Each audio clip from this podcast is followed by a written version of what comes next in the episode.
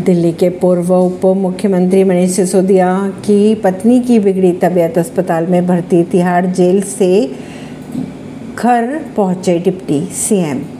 दिल्ली के पूर्व उप मुख्यमंत्री मनीष सिसोदिया तिहाड़ जेल से एक दिन की जमानत पर पत्नी से मिलने घर पहुँचे। उनकी पत्नी की तबीयत खराब है। उन्हें अस्पताल में भर्ती कराया गया। उधर कोर्ट ने सिसोदिया शुक्रवार को कुछ घंटों के लिए अंतरिम राहत दी थी। सिसोदिया पुलिस हिरासत में अपनी पत्नी से मिलने पहुँचे। खबरों की अगर माने तो पूर्व डिप्टी सीएम मनीष सिसोदिया की पत्नी की तबीयत खराब चल रही है। पत्नी से मुलाकात के लिए कोर्ट ने सिसोदिया को राहत दी है, लेकिन उनके घर पहुँचने से पहले ही पत्नी को दिल्ली के एलएनजेपी अस्पताल में एडमिट कराना पड़ गया। परिवार के अलावा किसी से बात नहीं करेंगे, मनीष सिसोदिया मोबाइल और इंटरनेट का इस्तेमाल भी नहीं कर पाएँगे।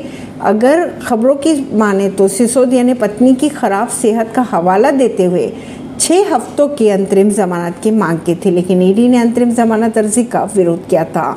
ईडी ने कहा था, कुछ दिन पहले ही वे अंतरिम जमानत की अर्जी वापस ले चुके हैं।